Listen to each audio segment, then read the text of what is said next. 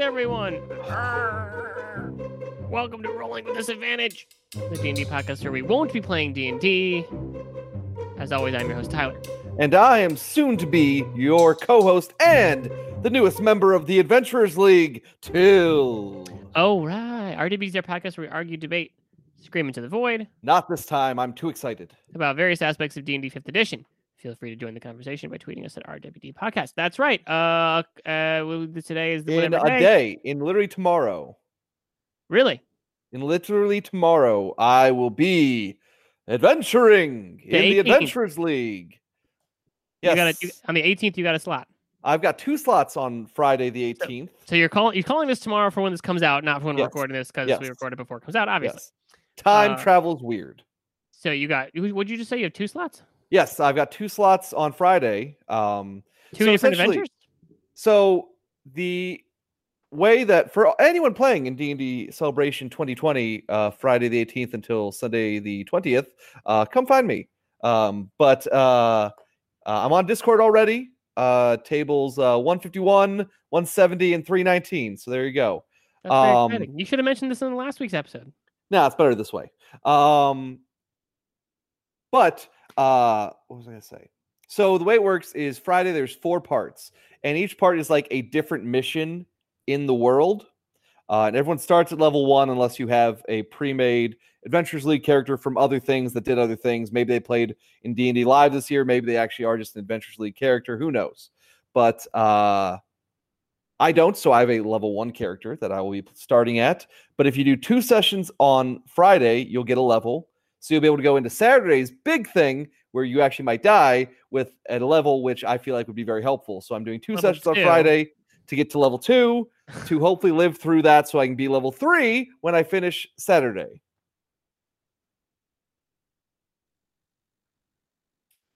Ty- Tyler, you froze. Okay, hi. Can you hear me? Yep, yep, yep. We're good. You're playing both sessions as the same character. Yeah, so I'm playing all three as the same character. Uh, so so Friday I'm playing to gain a level, and then Saturday I will have that level going in to uh into whatever happens after Saturday. And for Which I'm not playing home, Sunday. what uh, character will you be playing? I oh let me let me pull uh his name is Werner Shortusk. Uh he is a uh this this part you might actually enjoy. Uh he is a uh, half orc. Uh he is going to be an eldritch knight someday. All he wants to do is learn how to cast the spells. Oh, a fighter. Yes. Can you call him a half Bjork, please? Uh n- no oh, I'm it is half orc, so we will see. Because you got like a a fake Swedish thing going on. going Yes. for. Yes. I feel like you're going to very easily fall into your Russian. No, I, actually, I've been working on this one for a while, so I Yeah, but I know you, and I feel like it's gonna happen. Yeah, da. I mean, the Russian is much easier. exactly. Like every time I try an English accent, I fall into my Australian one because it's so much easier. Why don't you uh, do your Jamaican for us? Because offense, not the time. taken. I don't actually know if it's offensive just as so much as poor taste. Is there a difference? Yes, right? Like if I did a Jamaican accent, would Jamaican people be offended? Probably not. Would they look at me and go, "That's a dumb white guy"? Probably. Mm, fair-ish. Fair. I'd give you fair-ish on that one. Right? Like if I if I did a southern accent, just and I just was speaking, Yes. right? Southerners would be like, fine. But if I did the southern accent and was doing the dumb bit along with it, then it's a problem, Offensive. right? Yeah. Okay. I Right. see. I'm picking up to putting down. Okay. So yeah, as of the 18th of September, you at tables 151 and what 151, 170, and 319. We'll be playing Dungeon Dragons from with people across the world uh, in the D and D live event celebration, D and D. September celebration thing, Yes, I'm on the Discord, ready to go. which will take place in the Forgotten Realms, Yes, in Icewind Dale. which we covered last time. So we're not talking about this time. Nope. We're talking we- about Uh, which one do you want to do first? uh let's let's do good old Eberron because I feel like that's one that I am familiar with. It is pronounced Erbern. Okay. Home of the not. unicorns. It's not. Uh, you know what my favorite part about Eberron is? Um, I'm gonna go with the prevalence of steam engines. No, it's just how cool it looks. I've always took you as a fan of steampunk, but like in the closet about it. Yeah, I am a closeted steampunk fan. Like I love the aesthetic of steampunk. I hate when I see people cosplaying steampunk in real life. Like Well, it makes me want to take a croquet mallet to their Okay, face. so anyone out there that's a steampunk cosplayer, he doesn't mean it. Don't don't let him don't let him spew his his anger. Oh no, I mean it. It looks real dumb. But like when you illustrate it, or when you like a book is set in a steampunk setting, it's like it's actually really very fun. So I feel like there's a limit when it goes from like, oh, that's interesting or unique to okay, you really didn't need to do that. That's just stupid. You went too far with this now. yes, I I would agree with that probably. But the when when Eberron was introduced to D and D, which was or at least in third edition, right? 2004. it looked so cool. There was a lot of like Wayne England type illustrations of of Warforged and flying machines and just cool fucking shit. Dude, fucking the first time I saw a Warforged picture, I'm like, okay, so that's what, a stone golem or something? I mean, what are we doing here? And then I was like reading about it, I'm like, wait, what? I can do this? I can be this? I Yes. okay. Warforged, first of all, third edition Warforged was great. Yes. They Second of still are great. But eh, yes. Uh, second of all, uh, that was the whole point of Eberron was to be different. Mm-hmm. Like that was the, that was the goal. It, it was. I'm pretty sure it was a, it was a campaign setting contest that what's his name? I don't remember the guy's name. Came up with Eberron in like The 2002. naming contest? No, it was, it was like a it was a campaign setting contest. Oh yeah, Come up, Keith came up- Baker. Keith come Baker up with the, gentleman's next name campaign setting for D and D. designed Eberron. Right. And it was just like, okay, here's mine. It's this fucking steampunk place because that's what Eberron is. It's Mhm. D and D with steampunk. So, uh, probably, you know, we'll we'll obviously touch on this, but uh, definitely my my favorite part about Eberron was the idea, and we kind of touched on it in the Forgotten Realms, but there's all this magic in Faerun, which is why nothing ever gets built. Whereas there's not a lot of magic in good old Eberron, so shit actually gets built. Fun, interesting things happen. That is that is part of the be different. It is a low magic setting. I think the highest they get is like fifth level spells in Eberron. And the results of that is what you just said. Stuff, machines, Yep. you know, uh, giant juggernauts, buildings, skyscrapers, f- floating cities, all sorts of shit that is mechanical or arcana mechanical in nature.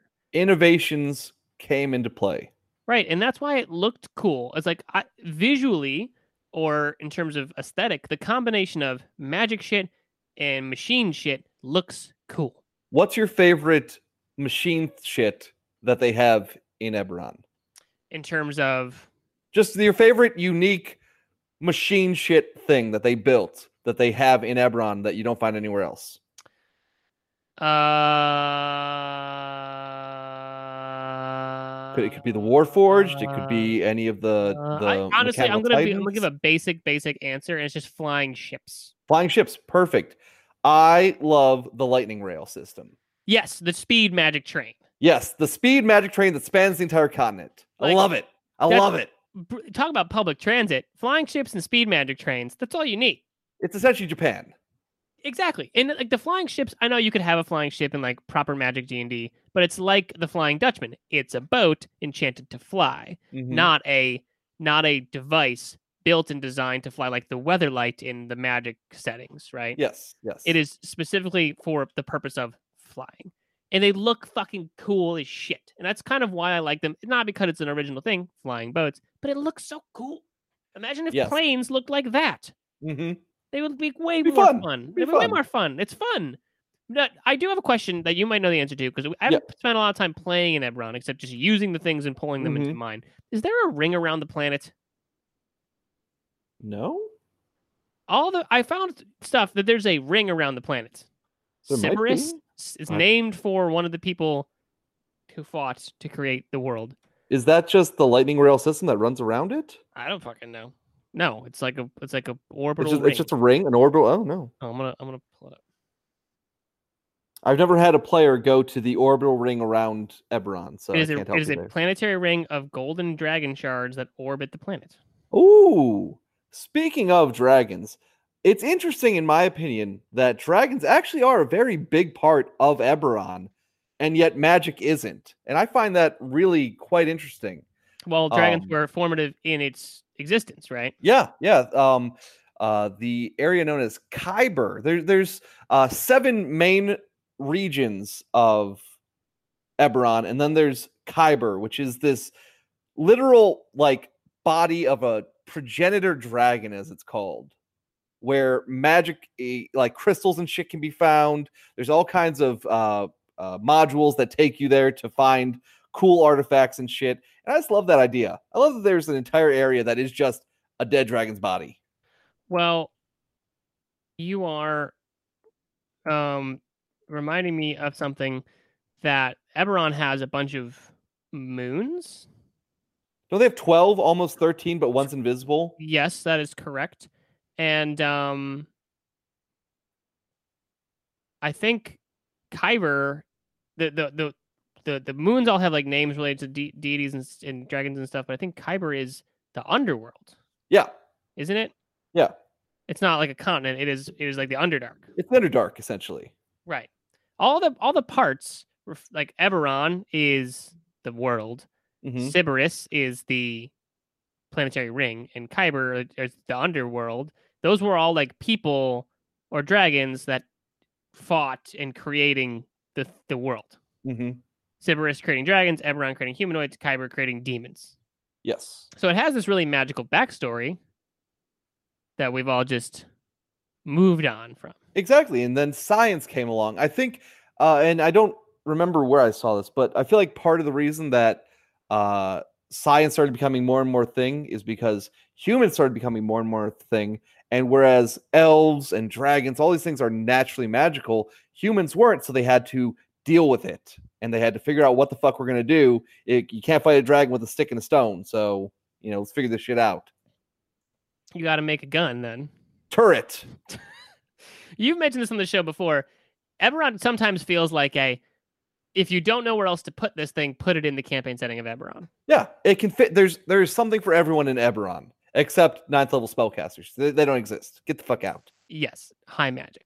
Um, Elminster would be like, I'm a god. I'm, I'm a god. a real god this time. I'm an actual god now. Thank you, Yeah. everyone.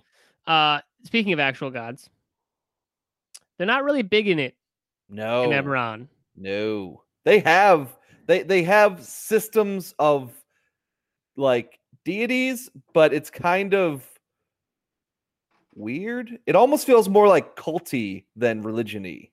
Well, they they don't, and from a rules standpoint, from like old timey rules, they didn't have to like follow a deity to do god stuff. Yeah, They could just worship good, right? But and to go with that though, there weren't a lot of, you know, uh clerics weren't very big in Eberron because they had actual healing. They had they had doctors and shit and surgeons and shit and people that could actually do the physical job of healing as opposed to the magical job of healing. Universal healthcare is in Eberron. Yeah, so they didn't particularly need uh, a high level cleric, but what they did have were artificers and you know druids that focused on localized herbal healing and shit. So in the Eberron Rising from the Last War, hmm what's in there that's important for the campaign setting? Well, uh, I I mean, mean, we could know, pull it up. races. Uh, the I think the Kalashtar, the uh, Changelings, you know, really important. Uh, What's the other? Warforged, yeah, Shifters. Shifter, thank you. Um, I but I think probably the biggest part, and honestly, it get kind it's kind of glossed over because I feel like they didn't do a great job with it in uh Rise of the Last War. What's interesting is I actually th- I actually liked Wayfarer's Guide to Eberron more, or whatever it was called. I think it was Wayfarer's Guide to I think it's Wayfarers. more than Rising from the Last War. But because Rising from the Last War came out, Wayfarers is irrelevant now. You can't even use it Correct. because there's an actual official book now. Did you get your money back? Never got my money back on that. Still, uh, still a little salty about that. Thanks but a lot, Obama. the thing that they did, in my opinion, badly is the Dragonmark houses because that's a huge part of Eberron that I feel like gets kind of marginalized almost. Eberron focuses very much on regional and specific groupings. Like not all elves are the same, right? Elves from Mhm. this place are different from elves from this place, different from elves from this place, and that kind of also includes the dragon mark system, um, which I can I'm going to go to in the book. But if you want to summarize it while I go to it, you can. So these are, if I remember correctly, been a while. Um, these are houses. These are like um, guilds, uh, clans, whatever you want to call them, uh, that have been touched and just brought down, you know, through the bloodlines in specific species to have extra superpowers. So there are, oh god, I don't remember how many. I think there's like 20 marks or something like that. Um, but uh, each each race really um, that is popular in Eberron has one. Humans, half elves, halflings, gnomes, elves. Uh, I think half orcs have one, but I think dwarves have one too. I think dwarves and half orcs are the ones that have one. Everyone else has like multiple. correct. Um, but it really, uh, as much as we as a society, as a culture nowadays, hate kind of putting people in a box, that's exactly what this did. Um, and it really forced you to say, if I want to be a mark of healing character, I have to be a halfling because halflings are nice. They're all about healing and hospitality and loving life. And so that's what their houses do. And that's what's in their blood passed down through the generations. Right. So the you didn't have to have a dragon mark. Dragon marks to to be you know a halfling in general or like oh a no, no, healer. no. But to be a part of that household, yeah. Right. The the dragon mark itself would like appear on certain people, right? And and you had to go through tests and shit. But not everyone in the house had the dragon mark, right? It was it appears on not not every member of a family would get a dragon mark, for example. So I don't think that's right. I mean, I'm looking at I because I know you can't buy or make a dragon mark. Like it's tied to the bloodlines within a specific species. Yeah, but my point was you could as part of your story in Eberron, you could Oh, you could be oh. the outcast of a family who like didn't they're all dragon- marked and you're not. Yeah, yeah, that you could do. right. exactly. Um, now you could, if I'm not mistaken, uh, take a feat to give yourself uh the aberrant dragon mark, which I feel like was like the anti thing. Like I'm mad that I don't have a dragon mark, so I'm gonna make myself get a dragon mark in some way, and it becomes all badass. You get you're, you're essentially like the bad guy. It's great. I love it. I want to find that. Where's that in this book? It's uh it's one of the feats. Uh, I think it's just in the dragon mark section. Oh, But yeah, you get a dra- you get a flaw that goes with it. Uh oh yeah, it just it's it's fun. It's a lot of fun. aberrant dragon mark. You have manifested an aberrant dragon mark. Determine its appearance and the flaw. Increase your con by one. You learn a cantrip. When you cast a first level spell through your mark, you can spend one of your hit dice and roll it. If you roll an even number, you gain a number of temporary hit points. If you roll an odd number, somebody around you takes damage. But you get a flaw like your mark hurts you, or it whispers to you, or your mark hisses audibly. Fucking Oh, awesome. Oh Love it. wow. Well, that's interesting. Yeah. I didn't. I never looked at that because why would I? But I So never that's kind of like what you're talking about though, where you know you're part of this family that has this long tradition of being dragon marked, but you didn't get it, so you're fucking an outcast. Your character works towards getting an aberrant one, and you become this just like evil asshole of a character. I love it. So that's my question for the aberrant. You have horrific dragon mark. nightmares after you use your mark. I love it. That. An aberrant mark of ten. Aberrant marks of often appear when people from different dragon mark families produce a child. But aberrant dragon marks can appear in members of any race, any age, regardless of bloodline. So this is like in in in terms of canon rules, right? It's not like a thing you choose. It's just something that happens to you eventually.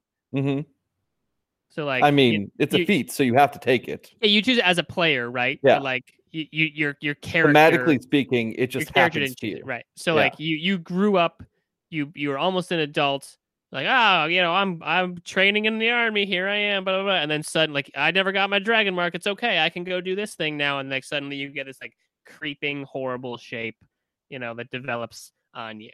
Yeah. So. I feel like though it's not really that interesting if it's not used in Eberron. yes, Because anywhere that there's not dragon marked houses everywhere, having an aberrant dragon mark's just like, oh, you got a cool tattoo. Nice. right. I I explicitly won't want dragon mark characters in my homebrew campaign so because it doesn't matter. It doesn't fit. It doesn't make any sense. you don't That's- make any sense. That's the thing about Eberron is that if you take Eberron things out of Eberron, they usually don't make sense unless you've already pre-established something similar. It's like making a Warforged, you could kind of defend because golems and and shield guardians and things like that exist. But if I suddenly have a mechanical flying ship, you'd be like, wait the fuck a second. That nothing else like that exists in my world. It it feels uh there's a word for it called anatopic. It doesn't Mhm. it doesn't fit in that context and that setting, right? So Eberron's Eberron's very much its own self-contained thing that you want to play in. But again, not a lot of adventures set in Eberron. Something I find interesting about Eberron is that, um, and we've kind of talked about this with other things, specifically psionics. Uh, it always feels like it gets introduced after the fact. Well, You it's know, only like- been introduced a couple times.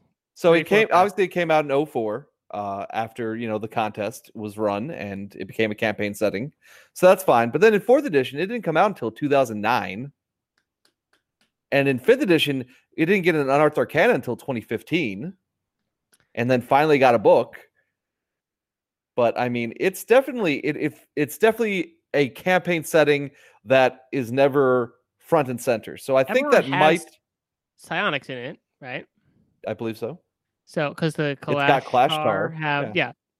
So it maybe they're just And Dal Quor. simplifying it out. They just say, "Fuck it, we're gonna put all of our half-baked ideas together in one thing and release it."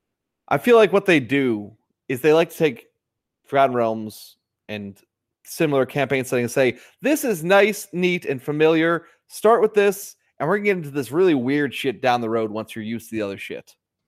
Yeah, there's probably a better way to do that in general, but We've I- talked I- about their their current unearthed arcana system, and I think it does a good job most of the time. Um, well, my question is really, what's yeah, the what's the purpose of having the multiple different campaign settings uh, in an official D and D capacity? Right. Options. So why not just have all those options in the one campaign setting? Why not just start out with like a PHB, a DMG, a monster manual, and then a campaign setting handbook or something? Sure. Or each With of the- those books refers to this item exists in this campaign setting, right? I feel like that would be hard to do is putting it in each book, but having it as its own book and make like a fourth core rule book, I feel like that'd be very helpful. That could be kind of cool. All right. Um, we're out of time for first segment. We're gonna go into another E world in the second half. That's our teaser, people. It's E and E. Be right back.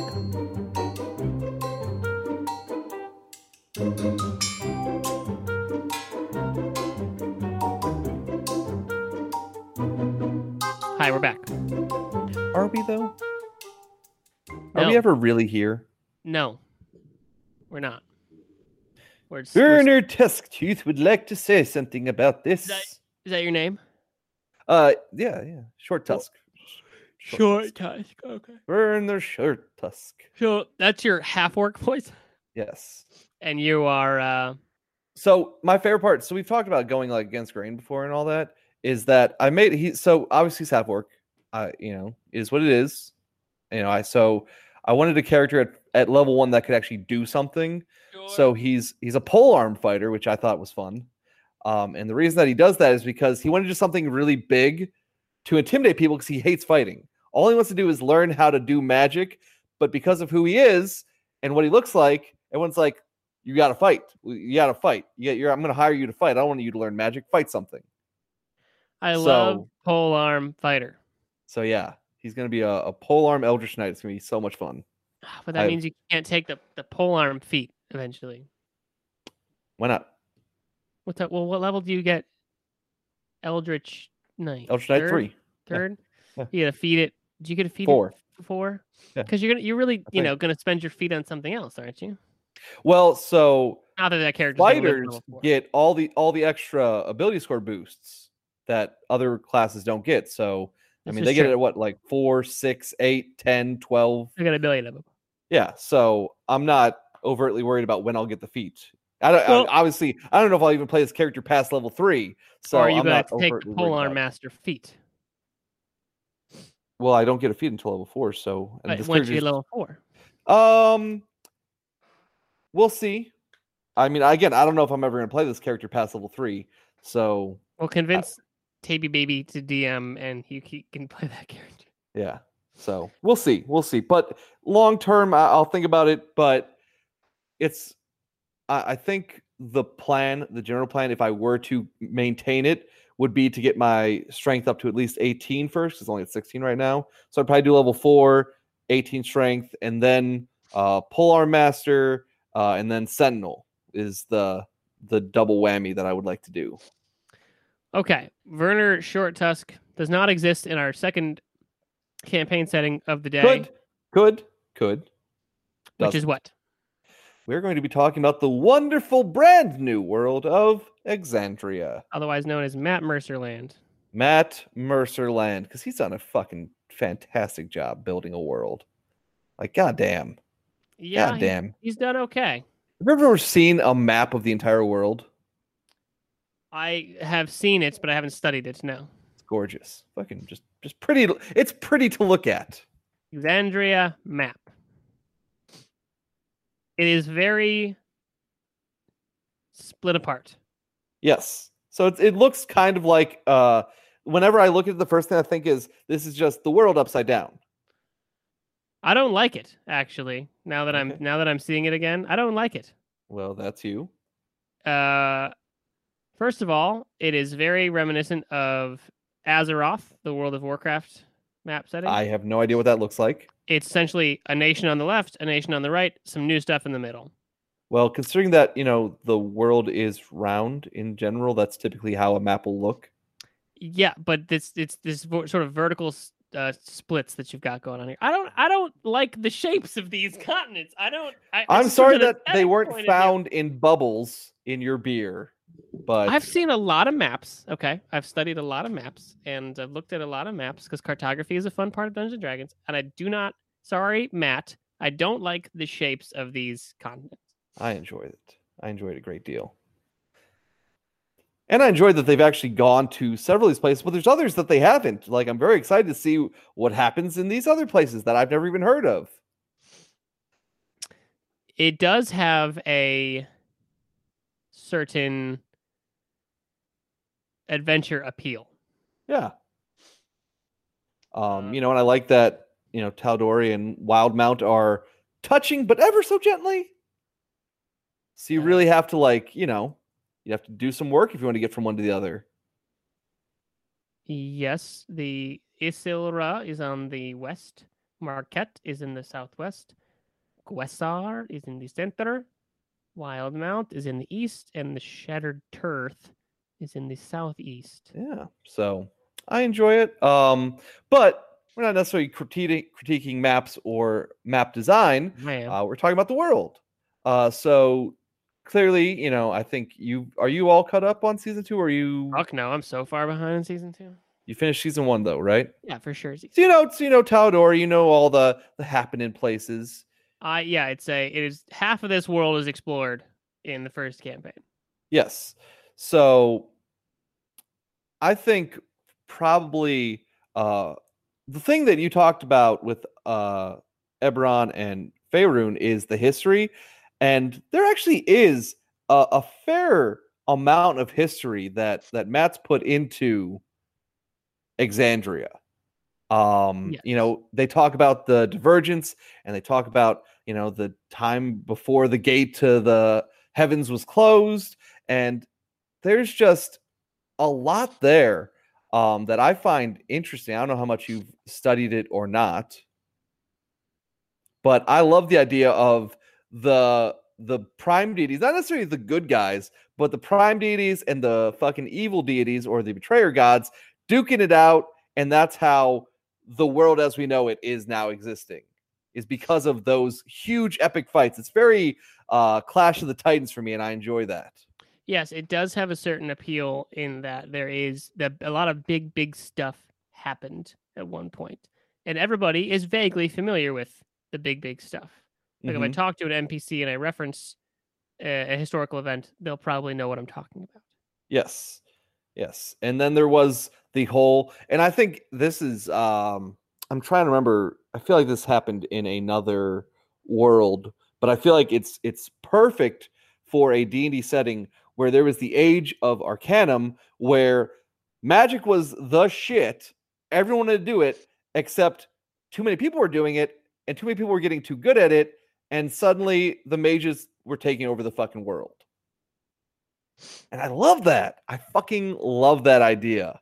So, riddle me this, Batman.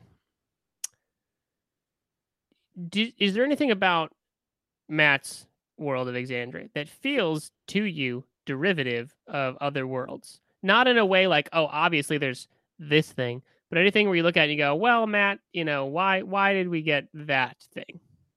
Uh, can you give me an example? Uh, what you just talked about, right? Yeah. The ma- mages taking over and Yeah. and having That's, to that's very uh Dragon Age esque to me. yes that's kind of what i was thinking right is there's there's parts of Blood magic. I'm- Ooh. I'm just gonna i'm just gonna lose followers in the show because i'm just gonna i'm gonna be hard on matt's world Yep. Yep. Yeah, Sounds about right. yeah, Sounds like part Stop, you guys for you. hate on critical role i'm not hating on critical role i really legitimately sorry don't like the shape of these islands but it is a map Oh, right give up the island shapes. uh but the the history of it matt has taken existing tropes and made them his own in a pretty successful way Mhm. Now, I think that's fortunate that it's historical and that he doesn't have to act out those things. And as the reason that those things tend to be historical in a campaign setting or a world is because those big events are level 20 players. Mhm. Those are not your adventurers, generally speaking. That's fair. So like we you those the- it's kind it's kind of common in a in a world building to make those things happen in the history of the world because your players wouldn't survive. Um, I do want to name some things that I love about Matt's world though, and it's just Hupperdook.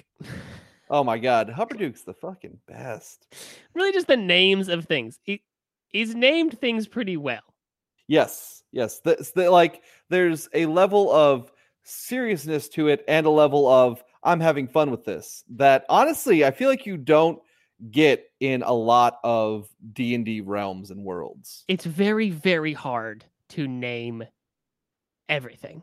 Yeah. every name you come up with will get made fun of by your players, and Matt's players do that 100%. every time. It's very, very hard to come up with.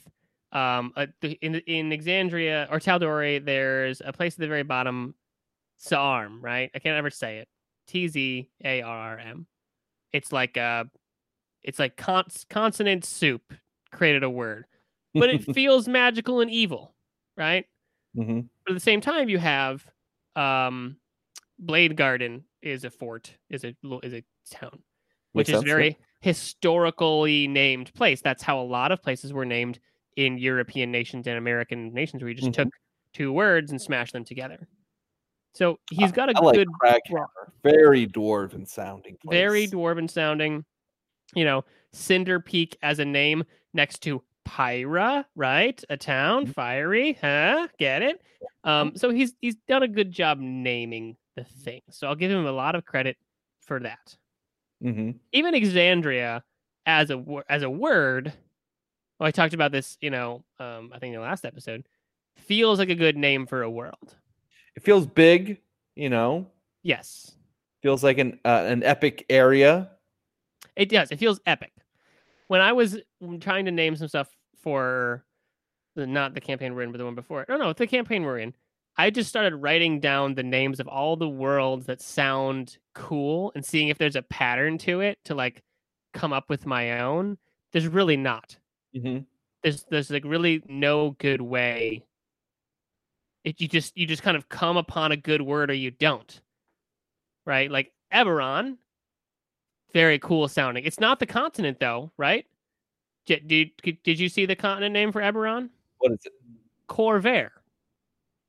I think that's I think that's definitely one of them. I feel like there's multiple. That- That's the main one. That's the largest continent of Eberron, right? There's uh what? Uh Aerenal, Argonnessen. That's like naming the Everest, other continents in the. Forgotten Realms. No one cares. It's Faerun, right?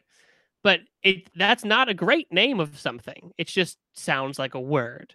Mhm. So I will give Matt major props having having come up with a lot of this. I don't know how much of this he had written before they started adventuring, right? Or and then just had like his players fill in like I did with you guys in our new campaign setting. I'm like, yeah, just write your own backstories. And I put a dozen towns in there that you all named. Mhm. And most of which were pretty good. There's a couple that are goofy. Do you know what my favorite, favorite, favorite, favorite part about Exandria is? What's that? The calendar. There's a calendar. I Yep. love it. Yep. He's got a calendar. That's so hard to do Because nobody cares. Because nobody cares. Nobody's keeping track of the calendar. Days of the week do not matter in an adventure. No, it's so hard to keep track of them. Like you may know I've got five days to do this, but it's like, uh, is it going to happen on a Mirdas or on a four day or you know whatever? And he also has holidays. Yes, Holidays that have things happen in them. Celebrations. Uh, Mhm. you know, what what what's the winter festival? Winter winter Winter's Crest. crest. Thank you. I was gonna say winter veil. It's not it. Winter's crest. Right? They, he, they they they do and they celebrate in the game. You know how many holidays they have? No, I don't. Uh, 7, 9, 11, 13, 14, 16, 18, uh, 21. 21 holidays. Twenty-one holidays. That's Yeah. a lot. Yes. That's a significant amount of holidays. I Mhm. think it was uh I was doing my research, I was thinking was it Eberron doesn't really have any holidays. No, N- n- Faerun. I- Faerun doesn't ha- like Waterdeep espe- especially doesn't do much in the way of holidays. What's also interesting is I don't think Winter's Crest is actually a holiday. I think it's the name of the festival for Harvest Close, which happens on Fessuran 20. Oh, Fessuran 3rd. There you go. I gotta tell you, naming months is even harder than naming places. I will say, uh, obviously, I'm very pro Critical Role. Uh, the names for the months, I don't like them. They're not great. They're not great. I, I feel like month names should be simple. Yeah. Well, uh, I challenge that with February. Yes. Again, should be simple. But there's a reason that it's the shortest month because it sucks as a name. Well, yeah, because May, for example, as a month, quality month. Perfect. Quality Fucking month. May is great. June, June. July. But then you get into like September. You're like, okay, things are going downhill from here. However, October, quality sounding month. Yeah. Right? Like And really heavy. I like solid. December because December feels like December happens in December. Well, for in the northern hemisphere, I wonder how southern hemisphere people feel about December. Well, it, probably the same way they feel about any 100 degree day. Fucking terrible. Yeah, probably. But like you know, for example, May in the southern hemisphere, it's it's still a decent month. Mm-hmm. It's a fall into winter month. I, looking at this calendar, I'm actually very curious to learn what happens on Thunsheer 31st, which is known as Mary Franz Day. I want to know Ma- who the fuck Mary Frond was. Mary Frond, like a pond frond. All one name, all one name, Mary Frond. So I'm guessing it's I'm- like somebody's last name and they did something. Well, fr- frond like F R O N D. Yes. I'm gonna Google Mary Frond's day. Okay. Oh, oh, they, wait, they give us an explanation. Give me a sec. I should have Okay. kept scrolling. Uh, or no, they give us a, they give us something. Wait, what is this? It's Christmas, isn't it? Oh, okay. Well, they give us explanation on some of the days, but not all of the days. Like here, they explain Winter's Crest. Uh, this day celebrates the freedom of Tal'Dorei from Errevon, the Rimelord. There you go. It is the peak of the winter season, so devout followers of the Matron of Ravens consider to be one of their holy days. Yeah, we talked about holidays before, and Matt's done a pretty good job of it. But is there anything specific that you want to close on Exandria with? Because it's Um, it's a D&D continent, right? It's not Eberron. There's no machines. It's not low magic. It's not Uh, it's So- not Faerun with its big major heroes who walk around, except the Critical Role, uh, Mighty Nein, really, and people like um, who's the who's the vendor? So I think um probably my favorite part. Yes, my favorite part about Exandria as a whole, um, and the thing that they do that not a lot of other campaign settings are doing or necessarily willing to do is the introduction of specific dialects. I, I actually I, I enjoy that. I enjoy that that um uh, what language does Caleb speak? Um Oh yeah, uh, fuck, what's that? What's that called? it's not Xhorhasian. It's uh, Z- Z- Zam some something Zam something Zanzibar. Zanzibar. Yeah, no. Um, but yeah, I, I just I love the idea that there are these extra languages essentially that aren't necessarily different languages; they're just different dialects. But Which you have to learn them. real. Yeah, exactly. That's what I'm saying. It feels very real and it feels very unique because it's not something that a lot of other places do or really want to go into. Um, Zemnian. Zemnian, Zemnian, that's it. I, I know it's like German. Um, the thing uh, that uh, I, I dislike about Matt's world, and uh, this one I will love shit for, I strongly, uh, strongly dislike the uh, time magic that they've introduced. I don't I'm like not- it. I'm not there yet. What the fuck are you talking about? Time, ma- you haven't gotten to that yet? It's season two? Yeah. No, I'm so far behind. Oh. Go ahead. I don't care about spoilers. Well, no, I mean, so essentially, all of the uh, all of the Xhorhasian uh, Empire, I think is what it's called, right? No, the Kryn, the Kryn dynasty in Xhorhas. Yeah, that's it. All, all those guys are deep into um, uh, time magic, which is uh, chronurgy, and uh, uh, reality bending, which they call graviturgy. Well, you don't like time travel as a story element. I don't. I don't.